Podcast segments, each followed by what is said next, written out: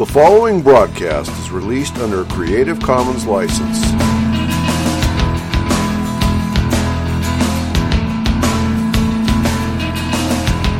I believe in Jesus Christ,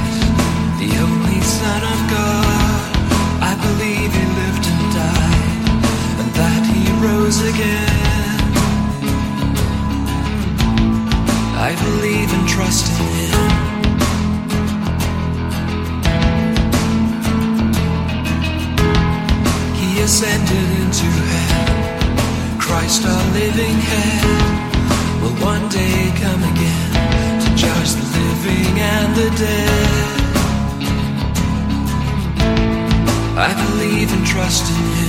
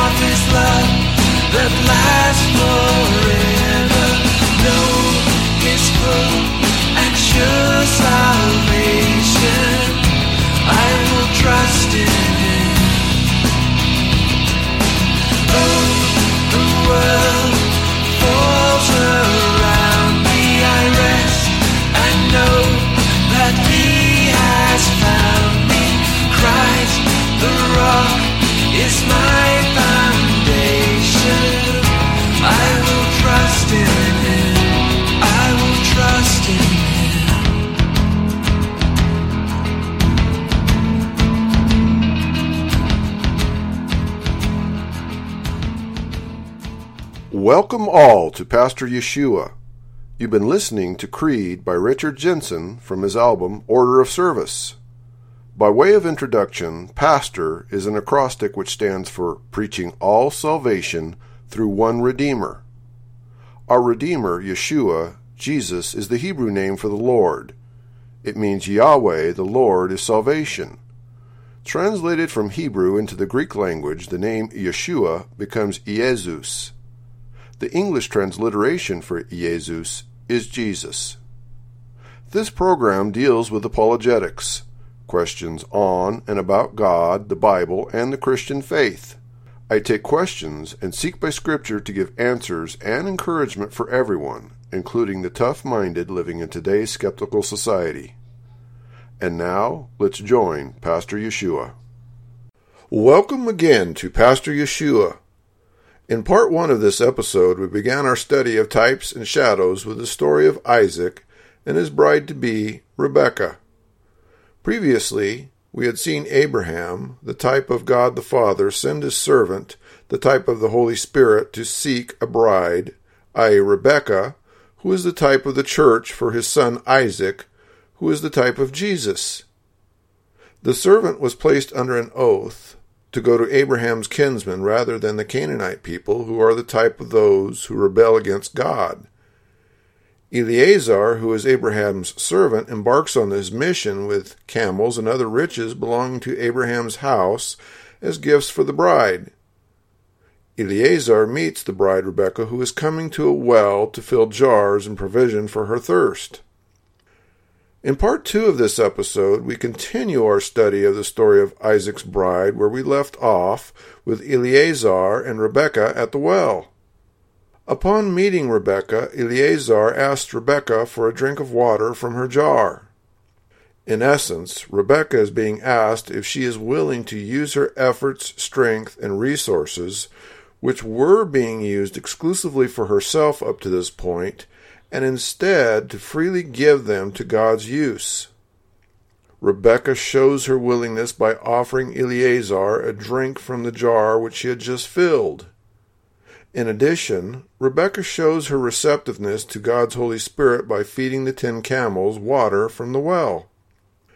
Rebecca's mindset and actions demonstrate the state of the heart and the spirit consistent with those sheep who God is actively seeking through his Spirit as his bride.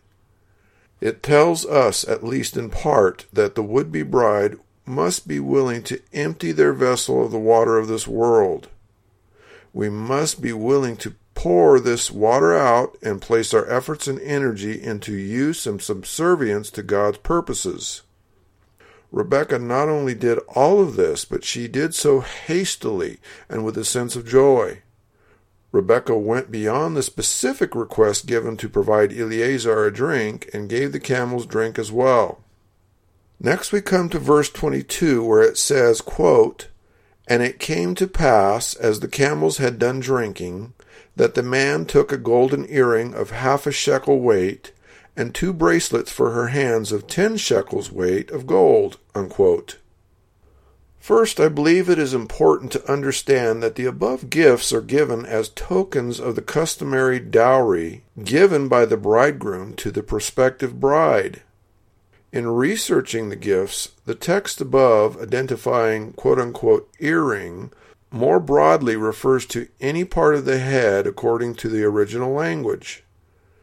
As a result, the word defined as earring could also be a nose ring or jewelry in the forehead, such as a frontlet. In addition, Eleazar provides Rebekah two bracelets of gold weighing ten shekels.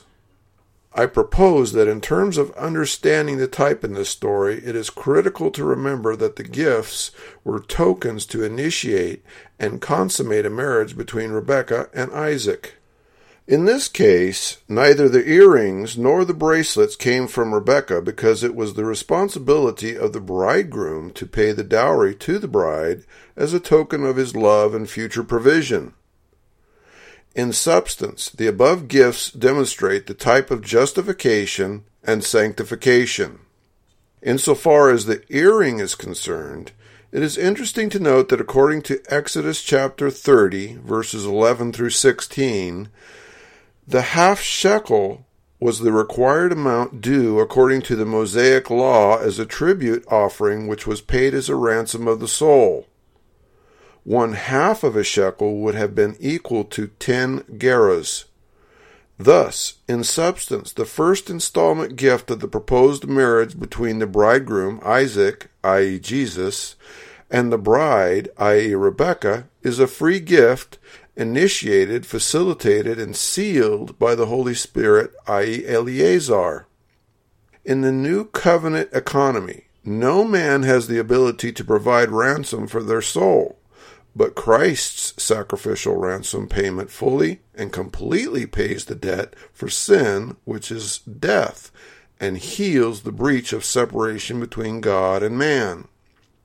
Once the bride accepts the free gift from the bridegroom, a relationship has been initiated, but neither Abraham, i.e., God, Isaac, i.e., Jesus, nor Eleazar, i.e., the Holy Spirit, are content to simply justify us and leave us to our own devices.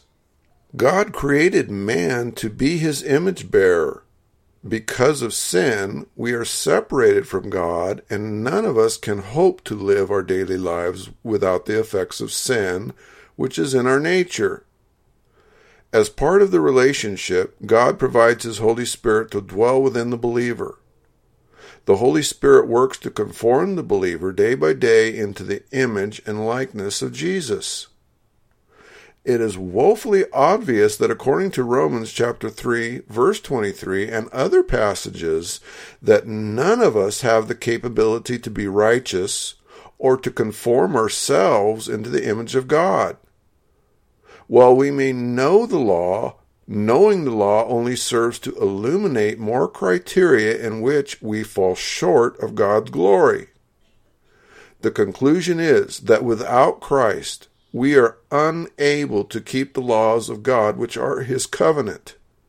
Despite our innate inability to keep God's covenant, it is nevertheless God's desire by His power to do the impossible and design a way whereby we can in fact be conformed back into His image.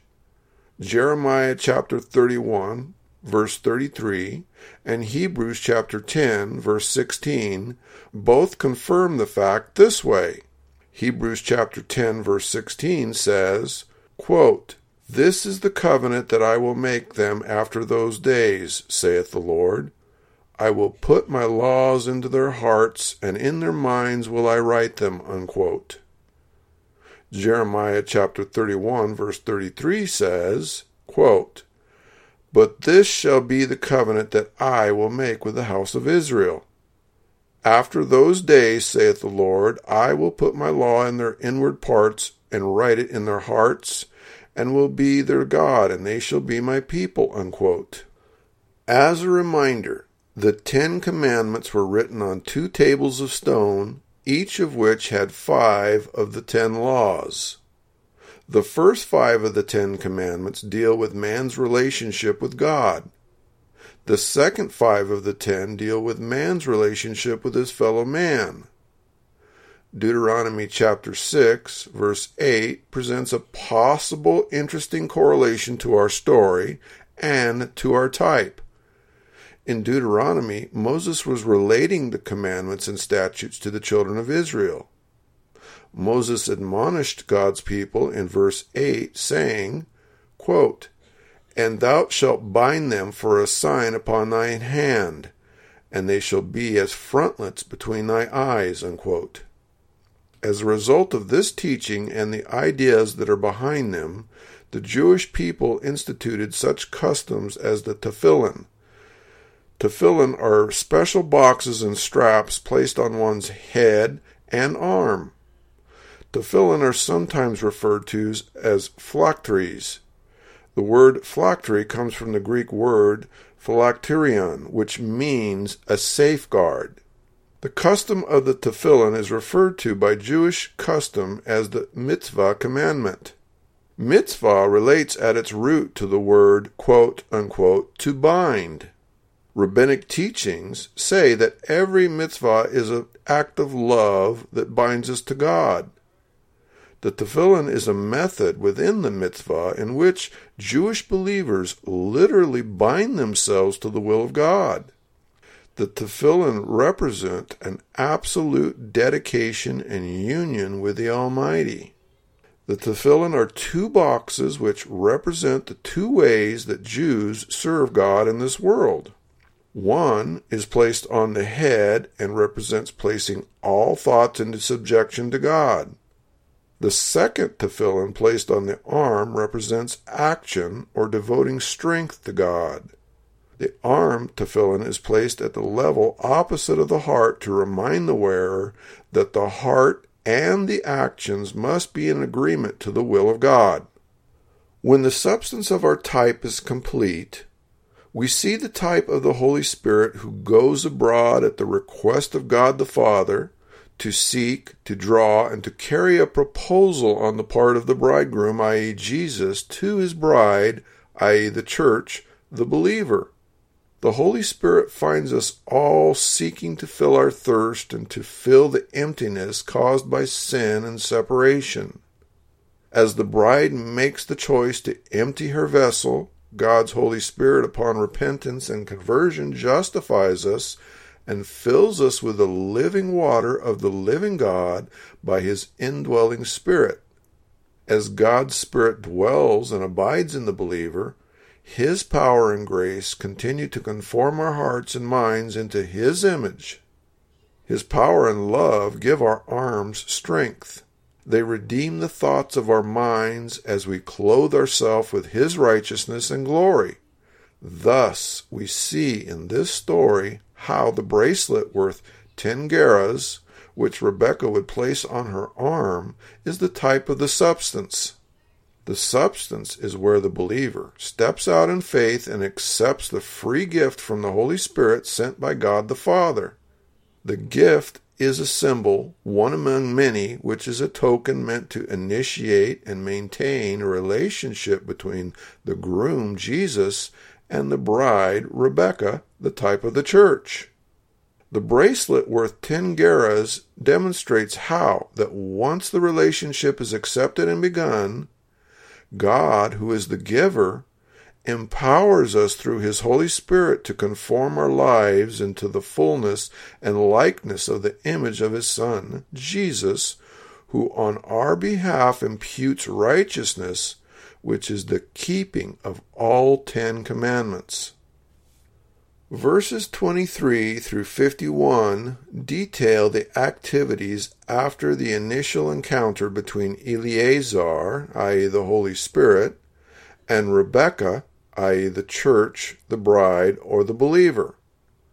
Like every believer, Rebekah in verse 28 runs to tell those of her household of the things which have transpired. Upon arrival, Rebekah's brother sees the gifts bestowed to her by Eleazar. This is consistent with the desire in every believer's heart to share the gospel of the good news and to obey the Great Commission. Rebekah, like every true believer, is not left to their own devices. Rebekah bears the evidence of the gifts given, which everyone sees and knows are the tokens of a marriage proposal, a relationship with the bridegroom which has just begun.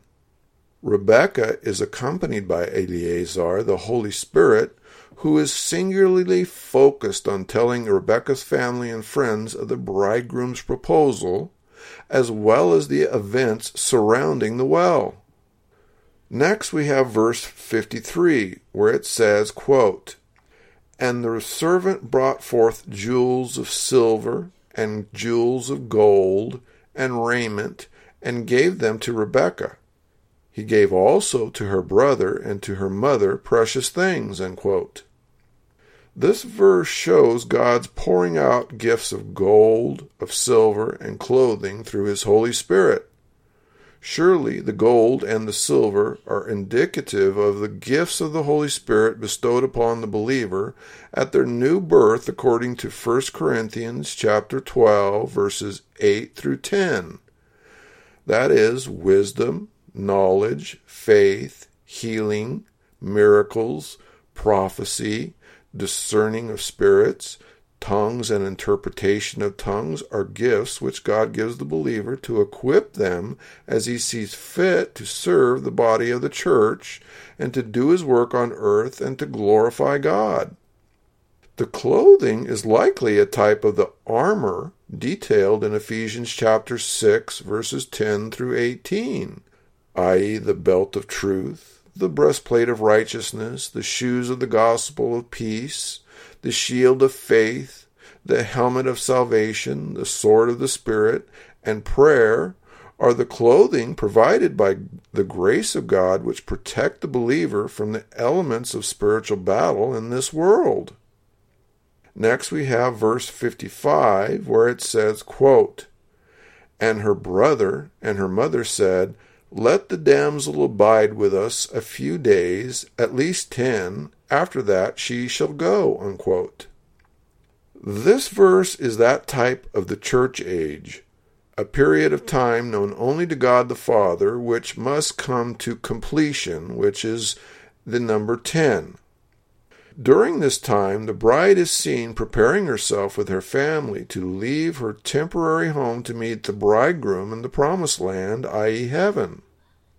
More specifically, this verse demonstrates the truth that having entered into the covenant of marriage, Rebekah, the church, is fully willing, excited, and eager to separate herself from the world of her old life, from her friends and her family, unto the promise of a new and better life with the bridegroom. Notice again the use of the number 10, which as before indicates completion and divine order. Thus the bride will not be joined to the bridegroom until the body of his church, the bride, is fully assembled and their number is complete according to his reckoning. Following this, we have verse 62, which says, quote, quote, And Isaac came from the way of the well, Lahairoi, for he dwelt in the south country. Unquote. Between verse 55 to 62, Rebekah, the bride, leaves home and here in verse 62 meets Isaac for the first time. As Isaac meets Rebekah, he is seen coming from the way of the well, Lahairoi. The Hebrew word for Lahairoi, Bir Lacharoi, literally means, quote, well of the living one, seeing me, unquote. One can scarcely picture a better symbol for God the Father, who is the all seeing living God and who is the source of life like the well. Isaac is the type of Jesus who is the living water which proceeds from the well, and who is the well from which the water flows. At this juncture, the journey and routine Rebecca had of repeatedly coming, going, filling, emptying, refilling, drinking, and thirsting again from the well at Nahor was over. The vanity and emptiness of this ritual was now to be replaced by the living water which had already begun to flow from her growing relationship with the living one, Jesus. In verse 63, we see, quote, And Isaac went out to meditate in the field at eventide, and he lifted up his eyes and saw, and behold, the camels were coming, unquote. In this verse, Isaac, the type of Jesus is depicted going out to meditate. The Hebrew word meditate is also translated as speak, converse, or perhaps pray. In this case, Isaac is conducting this activity in the field, which is the type of his creation, the world. Significantly for the chronology of our story type, Isaac's activity in the field happens at quote unquote eventide. The Hebrew word translated eventide is specifically that time between sunset and deep twilight. Not coincidentally, this period of eventide was later revealed in the Old Testament book of Exodus to be the period during which the paschal lamb was slain. Later still, Jesus' crucifixion, which took place during the same time period, formed the substance for this type. It is during this eventide that Isaac, the type of Jesus who is coming from the well of the living one, seeing me, lifts up his eyes and sees the camels which accompany his bride, Rebekah. At this point, we have verse 64, which says, quote, And Rebekah lifted up her eyes, and when she saw Isaac, she lighted off the camel. Unquote. Here we see the expectant bride en route to her betrothed. She is eager and vigilant, looking forward and up with her eyes toward her destination. Surely this reminds we who are the bride, his church, of several verses, including Luke chapter 21, verse 28, which says, quote, And when these things begin to come to pass, then look up and lift up your heads, for your redemption draweth nigh. Also, John chapter 4, verse 35. Quote, Say not ye, There are yet four months, and then cometh harvest? Behold, I say unto you, Lift up your eyes and look on the fields, for they are white already to harvest. Unquote. Second Titus chapter 4, verse 8. Quote, Henceforth there is laid up for me a crown of righteousness, which the Lord, the righteous judge, shall give me at that day, and not to me only, but unto all them also that love his appearing. Unquote. Rebekah, upon seeing Isaac, is said to quote unquote light off her camel. More literally, the original language suggests that Rebekah, the bride, falls quickly off the camel and prostrates herself before her Lord. This is also the privilege and the proper response of every believer according to Romans chapter 14, verse 11, which says, quote, For it is written, As I live, saith the Lord, every knee shall bow to me, and every tongue shall confess to God. Unquote. Also, Philippians chapter 2 verses 9 through 11 which says, quote, Wherefore God also hath highly exalted him and given him a name which is above every name, that at the name of Jesus every knee should bow of things in heaven and things in earth and things under the earth, and that every tongue should confess that Jesus Christ is Lord to the glory of God the Father. Unquote. Verse 65 says, quote, For she had said unto the servant, What man is this that walketh in the field to meet us? And the servant had said, It is my master. Therefore she took a veil and covered herself. Unquote. Verse 65 gives explanation to verse 64. In fact, verse 65 is a conversation between Rebekah and Eleazar, which took place just after Rebekah looked up and saw Isaac, but before she fell off her camel and prostrated herself before him. In this case, Eleazar positively identifies Isaac as his master and as her groom. It was a customary practice for Jewish women to cover themselves with a veil to present herself before the man whom she was to marry. In a broader, more substantive sense, those who have the honor and privilege to at last enter into the presence and joy of our Lord do so as a result of his covering grace, mercy, and righteousness imparted as a free gift via a relationship with Him through faith in His completed work. This episode concludes in verse 67. Quote, and Isaac brought her into his mother Sarah's tent, and took Rebekah, and she became his wife, and he loved her. And Isaac was comforted after his mother's death. Unquote. Here we see the final chapter and culmination of God's redemptive plan. The proposed marriage is consummated when Isaac, i.e., Jesus, takes Rebekah, i.e., the church, as his bride and loves her. Isaac takes Rebekah into his mother's tent. If we take time to study the Hebrew name Sarah, we learn the name means, quote, princess noblewoman, or noble lady. Unquote.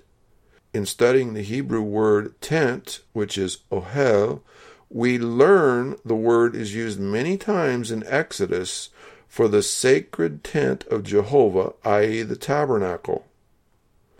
The inescapable and glorious imagery of verses 62 through 67 reminds all believers of the promise found in 1 Thessalonians chapter 4 verse 17, which says, quote, Then we which are alive and remain shall be caught up together with them in the clouds to meet the Lord in the air, and so shall we ever be with the Lord. Unquote.